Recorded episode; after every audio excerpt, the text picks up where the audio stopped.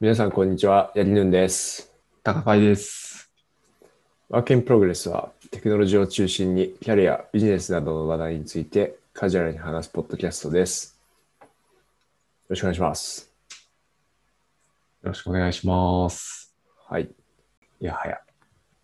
そういえば、梅雨は明けたんですかねなんか明けたような気が、当てたような気がしますね。めっちゃ暑いですよね。東京とも。う。やっぱ日差しの量が、やっぱり冬とは比べ物にもならないですね。晴れてても。うんうんうん。うん。総量が多い気がする。そういえば、今週かどうかはわからないんですけど、レクシスはいはい。 2021のアクセプティドリストが公開されましたね。アクセプティドコントリビューション。あ、公開されてましたね。はい。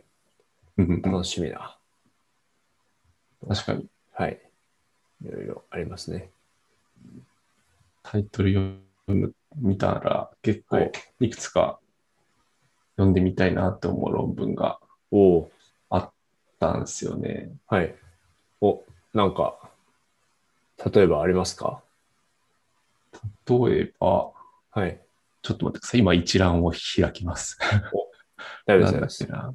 えーっとですね。よはい。いしょ僕も結構気になるのたくさんありましたね。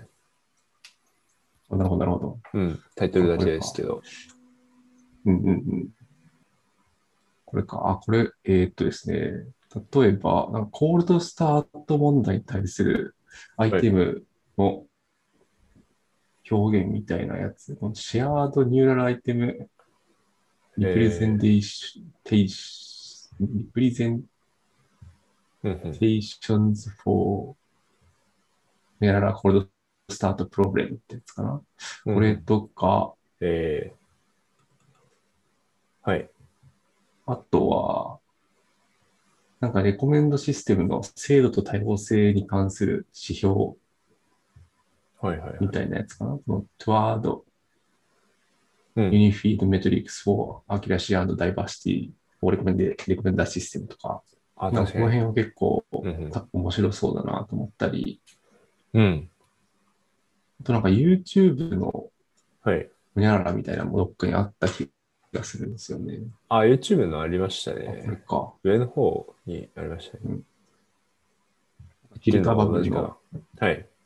あ、そうです。多分同じですね。うん。この辺は面白そうだなと思って、うん。ちょっと昨日パラパラ見た感じですけど、うん、面白そうだなって見てました。なるほど、なるほど。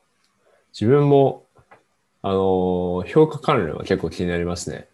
例えば、オンラインエバリューショうんンうんうメんソッド for the causal effect of recommendations とか、うんうんうん。まあ、さっき高林さん言ってたあの、Tools Unified Metrics for 秋らしいなんちゃらかんちゃらみたいなのとか、あとは、あとこれはエバリエーションじゃないかもしれないけど、あの、Values of Explora- Exploration in Recommender Systems っていうのがあって、ああ、はい、はい、とか結構気になりますね。はい。確かに。これも面白そう。そうですね。なんか、探索の価値。うんうん。はい。まだアブストは多分見れて、見れないのかなとは思うんですけど、うんうん。はい、なんかタイトルだけバババッと見た感じでも、すごい面白い面白そうな論文がいっぱいだなっていう所感ですね。確かに、確かに。斉藤裕太さんの、斉藤裕太さんの論文も載っていて、おすごいあーなるほどと思ったりはい。本当だ、本当だ。すごいな。はい。あとあの、効果検証入門の著者の方の、あの安井翔太さんの論文も載っていましたね。ああ、本当だ、本当だ。うん。本当だ、すごはい。楽しいですね。い。うん。今年はアムステルダムであるのか。あ、オンラインじゃないですね。えーそうですね。そうか。あれ、そうなんだ。うん。なんか、オンラインじゃないんだ。はい。一番ページの下に行くと、ショートカットっていうカンファレンスっていうのがあって、そこでああ、本当各だ。年の、はい、開催場所が見れるんですけど、2020年がオンラインって急になってて、うんうん。何かがあった感がすごいですね。本当だ、じゃあ今年はアムステルダム、現地でオフラインでやるのか。うん。あれ、アムステルダムってどこですかねなんかヨーロッパの方ですよね。どこだっけな。あヨーロッパの方でしたっけオランダオランダアムステルダム。あ、オランダっぽいな、なんか。どこだあ、オランダですね。すごい。えおう適当に言ったのが当たった。ー。なるほど。アムステルダム。えー、いいな。なるほど、なるほど。いいな、オランダとか行ってみたいですね。うん、行ってみたいな。はい。例えば、高林さんは海外とか行かれたことあるんですかいや、僕あんまり行ったことないですね。前職の仕事で一回、はい。上海に行って、おおなるほど。あとは、はい、奥さんと新婚旅行で、うん。あの、なんだっけな、ニューカレドニアに行ったぐらいしか行ったことないですね、海外は。えー、なるほど。香港とかいいですね。行ってみたいな。やっぱり、あ、上海です、行ったの。あ、間違えた。香港、香港も行ってないですね。そうです、上海に行きました。あごめんなさい。めちゃめちゃ話を聞いてない人になってしま った。脳内変換されてる。脳内変換されたな。なんか上、上海ですね。はいです申し訳ないです。上海ですね。はい。いえいえいえ。上海は普通にいいとこです。いいとこだったというか、えー、はい。すごい盛ってる都市はい。だなーって思いましたね。うなるほん。ど。発展著しいっていう感じですか。そうっすね。ニューカレドニアって、ニューカレドニアは一体どこなんですかニューカレドニアはですね、あの、オーストラリアの右側のなんか島国の一つの、へえ。あ、なるほど。これ島なんだ。あ、なるほどだ。ああ、なるほど、なるほど。あ、こへえ。です。おお、なるほど。すごい綺麗な島ですね。そうなんですよ。なんか、海、浜、浜辺が綺麗みたいな、砂浜が綺麗なとこうではい。有名な、うん、うん。なんだっけな、名前忘れちゃったな。天国に一番近い島だっけな。へえ。はあはあ天国に一番近い国、近い島、うん、うん。と言われてるらしいですね、ニューカレドニアは。へえ。いい、いいですね。ああ、海が綺麗だな。うん、なるほどで。すです。なんかニューカレドニアって、うん。フランス語がメインだった。あの、もともとフランス領と、今もだったかな。ちょっとはい忘れちゃったんですけど、はい。なんで、なんかフランス語をみんな話すんですよね。で、全え然何言ってるかわからなくて、かなり苦労した思い出があります。結構困りますね。レスレストランとか。そうなんですよ。はい。そうなんですよ。あ、確かに。今、あの、あとなんか、あ、ごめんなさい。ポストの画像が映ってるんですけど、あのポステってなってて、フランスっぽい雰囲気はありますね。ああ、なるほうど。ん。そうそうそはい。ちょっとしょうもない話で、遮切ってしまいました。ちょっと続いててください。う。ええいや、あとここはなんか、海は綺麗なんですけど、なんか食べ物があんまり美味しくなかった記憶がありますね。おおーなるほど。うん。それはちょっと、なんか海綺麗だから、はい。海鮮とか美味しそうに思えるんですけど、うん。なんか普通に日本で食べた方が美味しかったですね。うん確かに日本も、まあ、海鮮は美味しいですからね、普通に。うん。うん。まあ味付けの違いとかもありそうですけどね。あ、ありそう。あ、それはあると思いますね。なんか、うん。うん。八木さんははい。どこか行かれたことありますあ、そうですね。自分もそんなに行ったことはないというか、1回しか行ったことなくて、一1回だけあの、ラスベガスに行きましたね。ああ、なんかきちょっと聞いた気もするな。あ、確かに、ポッドキャストで話したかいいなもラスしれないですね。うん。ラスベガス行って、うんな。んかあの、タブローっていう、あのー、グラフをいっぱい作れるツールがあるんですけど、それのカンファレンスうんに、なんかインターンの時行かせてもらって、で、うんうん。うんって感じですね。まあ、なので、カンファレンスだったので、そんなに遊び回る時間はなかったです。まあ、そっかそっか。はい。えそれ何泊ぐらいしたんですかラスベガス。えー何泊 ?2 泊ですね、多分。はいはいはそうですね。い。2泊か。うんはい。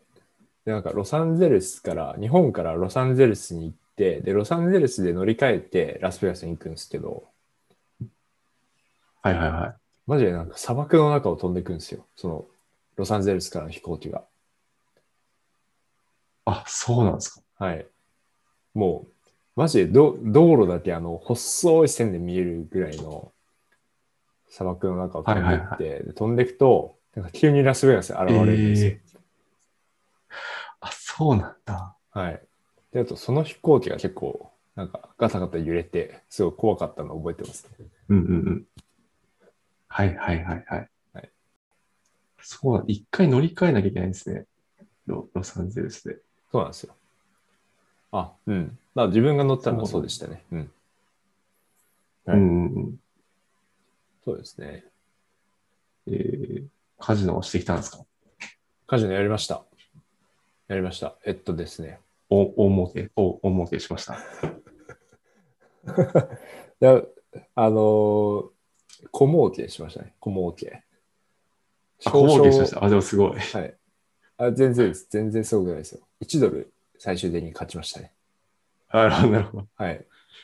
まあでも、なんかカジノって、あの普通に人がいないスロットもあるし、あとまあ、うんうんうんそのディーラーさんがいるテーブルもあるんですよ。で、僕当時大学生で全然お金持ってなかったので、まあラスベガスまで来てなんかスロットで全部お金使い果たすのもちょっと嫌だなって思って、一応対人のとこ行ったんですよ。で、ルーレットと、はいはいはい。あと、ルーレットと、えーブラックジャックやって、だからどっちもすごい楽しかったですね。やっぱディーラーさんがすごいあの楽しませてくれるんで、よかったです。うーん。うん。なるほど、ル。なるほど。ルーレットも、確か女性の結構、年配の方だったんですけど、うんうん。結構ルールとかも教えてくれて、僕はどこにかければいいんだみたいなことを言ったら、ルール教えてくれたり、はいあとなんか、あ、そうなんだ。一回その、なんかすチップがつきそうになって、チップがなくなりそうになって、で、最後かけたところに、あの、ちょうどその、なんかナンバーで当たる、ナンバー、その、まあ、うんルうんーレット1番とか、なんか、1から何番かちょっと忘れましたけど、なまあ、その番号にかけて、でそこで当たると結構、その、増えるんですよ、チップが。うんうんうん。で、それで当たって、命拾いしたね、みたいな えー、言われたりとか、楽しかったですね。ブラックジャックそうなもんだディーラーさんがめちゃめちゃうんうんプロな方で、全然あの、なんだろう、そう、無機質な感じじゃなくて、結構お客さんとインタラクティブにやる人で、うんうん。で、なのでなんかブラックジャックって、えっと、ステージするか、そのもうカードを受け取らないか、もう一枚カードを受け取るかとか選べるじゃないですか。うんうで、それを、うんうんうん。その口で言うんじゃなくて、あの、ハンドサインでやるんですよ。えカージ、ノって。で、最初それがわかんなくそうなんて、うんうんそううんで。す。プリーズワンモーカードとか言ったら、違うよ、みたいな。あ、そうなんだ。はい。で、ハンドサイン教えてもらって、やってたんですけど、はいでなんか、もう一枚くれって言うと、バストしちゃうよ、みたいな感じでディーラーさんがやってきたりとか。えー、なんかカジノすごい、なんだろうな。偏見ですけど、なんか怖いイメージというか、はもうい。淡々とゲームは進められて、はい。どんどんお金を吸い取られるイメージがあったんですけど、はい。そんなこともないですね。実際行ったところはそうですね。そうですフレンねド。リーに。うんうんフレンドリーに。まあ、フレンドリーにお金を吸い取られるっていう感じですかね。そっか、そこは間違ってなかった。はい。やっぱりあれなんですか、すごい大金をかけてる人とかはいるんですかあ、僕の周りにはいなかった気がします。うーん。うん。なんかみんな旅行客って感じでしたね。ああ、なるほど、なるほど。そうなんだ。やっぱカジノによってもあれなんですかね。なんかその常連さんがすごい行くカジノとはい。旅行客が行くカジノで分かれてたりするんですかね。あ店分か自体れるんじゃないですかね。うん、自分が泊まったホテル、まあそんなに、まあグレード、どんぐらいだったんだろう、まあでも普通ぐらいだったと思うんですけど、なんかそういう、もうラスベガスに入り浸りますみたいな人って、結構、やっぱお金持ってる方が多いかなと思うんで、結構グレードが上目なとこ行くんじゃないですかね。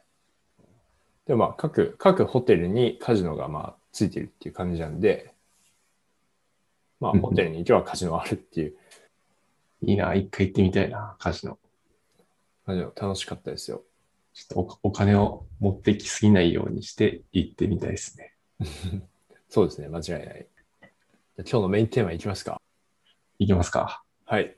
今日のメインテーマはですね、はい僕の方から発表しちゃって大丈夫ですかそうです、そうです。今日はですね、はい。僕があの、ちょっと変わったジュースを習慣的に飲み始めた話を数分だけしようかなと思ってます。お、はいいい、っすちねょっとなんか、あんまり技術ネタじゃなくて、あれなんですが、はい多分あんまり飲んだことある人いないと思うんで、はいそう、ですね、気になります。その話をしようと思います。はい。うんまずですね、これフルーツジュースなんですけど、はい。ちょっとどうしようかな。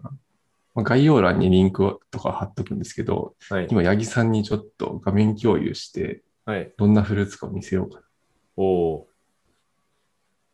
ー。な。なちょっんとだあの、これリスナーの方には見えないかもしれないですけど、ナなーんだこれこれご存知ですか ぶどうみたいな。いや、ご存知ではないですね。そうですね。はい。色はオレンジ色で、うん。なんだろう、見た目はちょっとブドウっぽいんですよね。はい。なんだこれ。ちょっと見たことがないんで何もわかんないですね。まあでも、ぶどう、これがですね、はい。はい、サジーというソーダなんですよ。サジーです。サジー。えカタカナでサジーと検索するとまあはい出てくると思うんですけれども、ー、はい。ちょっとやってみよう。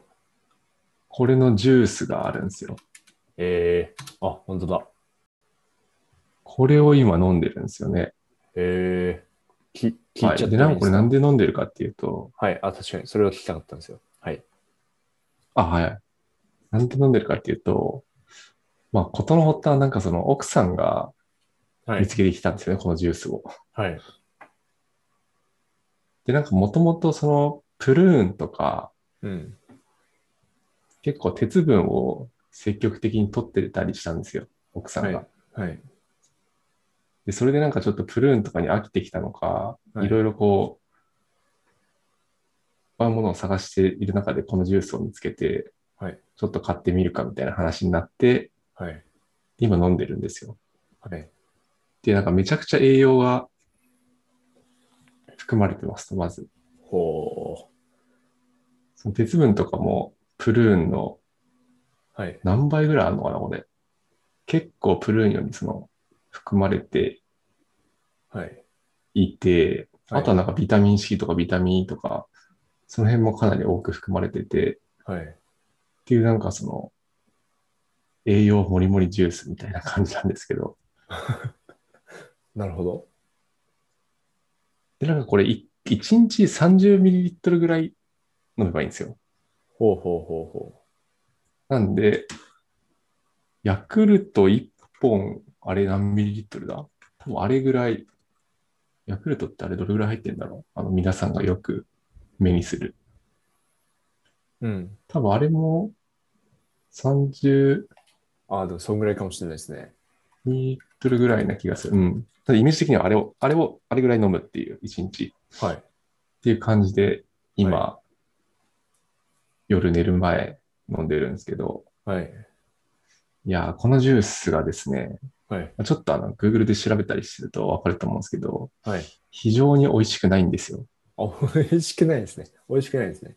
はい。いや、そうなんですよ。なんか今まではい。食べ、感じたことのない味がするんですよね。おおなんか Amazon とかそういったところのレビュー見ればわかると思うんですけど、ー。はい。結構味が酸っぱさとうんなんかに、苦味というか、苦味とえぐみみたいな、えーそういうのがこう掛け合わさってる味がして、はい。でなるほ、ど僕がその今までこの30年間で経験した中で一番近い味が、はい。遺産の味ですね。それがマジでめちゃくちゃ一番近い味がします。あーなるほど。っていうぐらい、まあ、あんまり美味しくないんですけど、はい。まあ、なんか飲み始めて、うんそのなんか感覚ですけど、ちょっと朝はなんかすっきり起きれるようになったかなとか、えうん。まあ、これももしかしたら、あのプラセボ効果かもしれないですが、ー、はいなん。かそんな感じはしますね。うん。おお。まあ確かに、良薬は口に逃がしと言いますからね。おすごいいいこと言います。 確かに。はい。いや、本当になんか錠剤とかにしてくんないかなって、すごい思いますけど、難しいのかな、あー確こかにれ。ほう、あ、精神力をちょっと鍛えられそうですね。毎日ってなると。いやー、鍛えられますね、これ。確かに、栄養価めっちゃ高そうだなって思う。うん。はい。反面、ちょっとうん。味を聞くと、あ、プルーンでいいかなみたいな感じになっちゃいますね。いやー、そう。 そうっすよね。あプと、ルーン。これちょっと高いんですよね、あ、なるほど。お値段が。うん。なんでこんな高いのかわかんないんですけど、はい。 900ml の瓶がはい。 3本で1万円ぐらいするんですよ。えマジっすか。めちゃくちゃ高くないですか高いでもしす。かしたら騙されてるのかもしれないけど、その高いんですよ。高いですね。多分どこで買っても大体それぐらいの値段がするんですけど、はい。高いんですよ。うん。何がこんなに高いのかちょっと分かってないですけど、高いんですよ。で、まあ、1日 30ml なんで、はい。 1本で大体大体1ヶ月くらいか。まあ、2人飲んだら半月で終わっちゃいますけど、はい。なので1ヶ月分で3000円ぐらいっていうイメージですかね。まあでもそう考えると、1日100円のジュースを買ってるのと変わらないと思ったら、まあそんなに高くないかもしれない。なるほど、なるほあの、興味のある人はですね、ぜひど。はい。概要欄に、あの、あれね、なんかのリンクを貼っておくので、そこから見てみてください。サジージュース。はい。あと、そういう栄養系でいくと、自分も最近、ちょっと試したやつがあって、お、はいはいはい。はい、それは結構有名だと思うんですけど、ベースブレッドってご存知ですかあ、ベースブレッド知ってます。はい、お、よかったです。ベースブレッドのチョコレートのやつをまあ買ってるんですけど、うんうんうん。でこれも、まあ、その完全食っていうふうにまあ歌っているもので、うんうん。で、まあ、実態はまあパンなんですけど、パうン、んその、うん。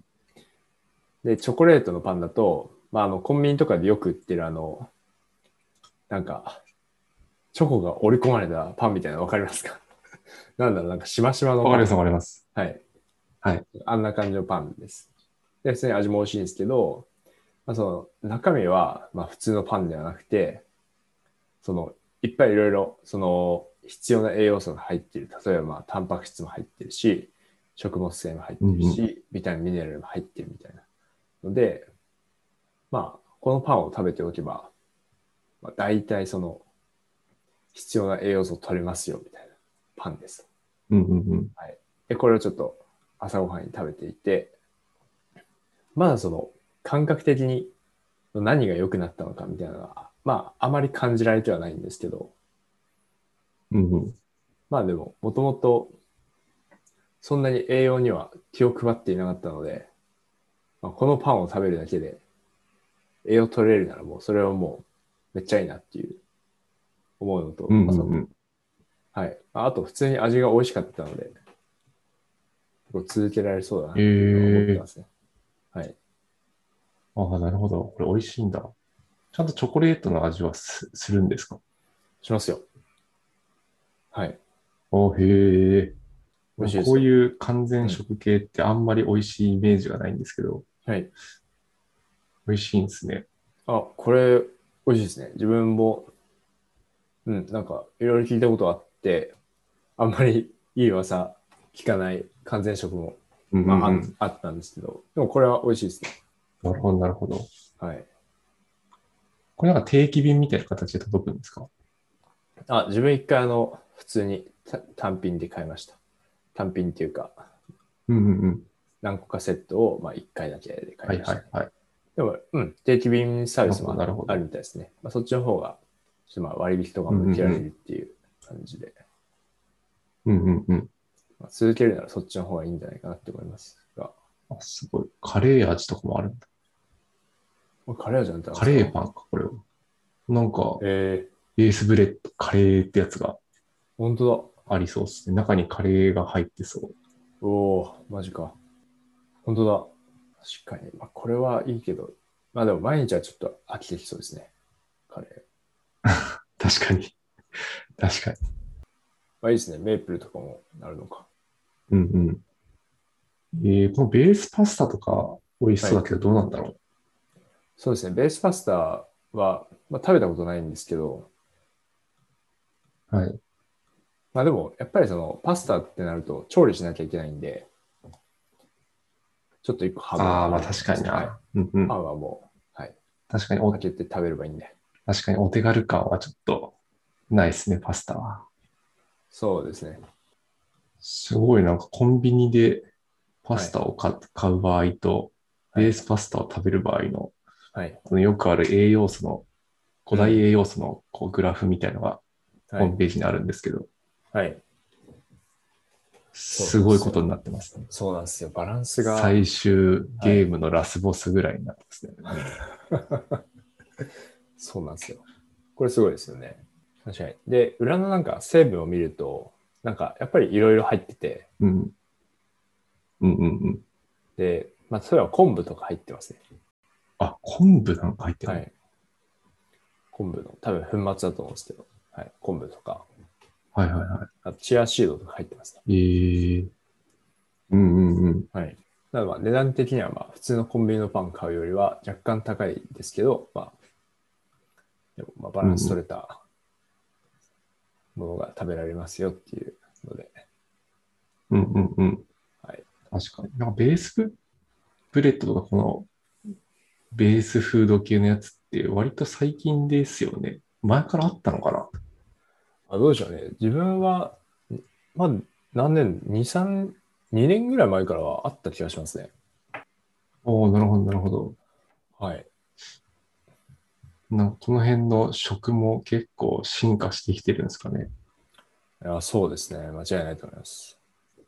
なんか完全食でもう一個有名なのなんだっけなお、コンプ。コンプ、コンプみたいなのありませんでしたっけあコンプありますね。はいはいはい。あ、そうだ、コンプだ。うん。はい。これはでも、あれか。パンとかじゃないのか。そうですね。なんか、粉末。うん。粉末か。はいはいはい。はい。うん。ああ、なるほどな。これ美味しいのかなコンプは、結あの、し知り合いで何人か試してはいるんですけど、まあ、美味しいとも、まずいとも聞かないですね。なるほど。そうですね。まああと、粉末ですからね。確かに。これも結局何かにこう、水に溶かすとか、そういうひと手間が必要ってことですもんね。そうですね。あと、水に溶かしては、それを飲むのかなわかんないですけど、あと、パンケーキミックスとかに入れるのかもしれないけど、あそあ、ううそうんうん。コンプだけを飲む生活をしていたら、なんかどんどん日常の色があせていきそうですよね。なんか、確かに。そうっすね。まあ、でも多分まあ、パンケーキミックスに入れる動画とか見たことある気がしますね。うんうんうん。確かに。これをカレーとかに入れて作ったら美味しいのかなああ、どうなんだろう な。ああ、でもまあ、こうん。これ、ちょちょっとなんかあんまりイメージできないですそうね。まあ、そうかそうか。まあ、あれか、水をちょっと多めにして入れるみたいな感じですか。そうですね。うん、そそうやってもしかしたら工夫して食べてる人もいるかもしれない。うですね。はい。じゃあ今日はそんな感じでしょうか。そうですね。今日はそんな感じで。はい。皆さんもあの、はい。変わった食べ物とか、なんかそういうのがあったら、はいぜ。ひ教えてほしいですね。これおすすめだよとか。うんあ、確かに確かに。そうですね。あ、あとなんか、ちょっと最後に告知なんですけど、ああ、そうじゃないですか。先週、あ、そうなんですよ。ちょっとえ来週やりますわって言ってたやつですね。はい。なんあ、だそうです、そうです。あ、で、自分ちょっと、自分のあのアカウントでツイートもしたんですけど、えっと、7はい月28日水曜日に、えっと、まあ、イベントがありますと。今、コンパスでうんうん。公開されているイベントがあるんですけど、まあ、それに、あの自分登壇させていただくので、はい。うんうん。まあ、もし、ごど興ん味がなあイれベばント、なんですかこれはですね、レティ×メルカリアナリストトークイベント、トークナイトかということで、まあそのアナリスト、まあ、各社のアナリストが LT をしますよっていう、まあ、イベントなんですけど、うんうんうん。自分は、とエビテスト周りのちょっとお話をさせていただく予定ですね。はい。なるほど、なるほど。そうですね。まあ、他にも、いやー、ちょっと興味あるくてね。はい。そうですね。なんかレティさんでは、あの、分析かける UX リサーチのお話とか、あとはまあうんうんう分ん析かけるデータマネジメントのお話とかがあったりして、はい。結構、その、面白そうなお話がもりもりっていう感じなんで、ぜひぜひ興味あれば、はい。お越しくださいい。やー、面白そうっすよね、本当に。そうですね。は。はいいはい。僕はあの、こっそり応募させていただいたんで、お、ありがとうございます。抽選に当選するといいなと思ってます。はい。確 かにそうですね。抽選なので、なんかご応募いただいて、まあ必ずご参加いただけるかどうかは、まあ、わからないんですけど、はい。ぜひぜひお申し込みいただければ嬉しいです。そうですね。リンクはもい概要欄の方に貼っておくので、はいぜ。ひ興味のある方は。はい。よろしくお願いします。はい。ということで、まあ、最後にちょっと告知をさせていただきました。新しいパターンですね。はいスピーカーが告知をする。そうですね。はい。では、今日はそんなところで、という感じで、はい、今日はですね、まあ、その宅配さんがちょっと変わったジュースを飲んでいますよっていうお話。で、それに付随してちょっと完全食のお話とかもしました。はい。で、えー質問、コメントは Google フォームや Twitter のハッシュタグ、VIPFM でお待ちしております。今回もご視聴ありがとうございました。来週またお会いしましょう。お会いしましょう。バイバイ。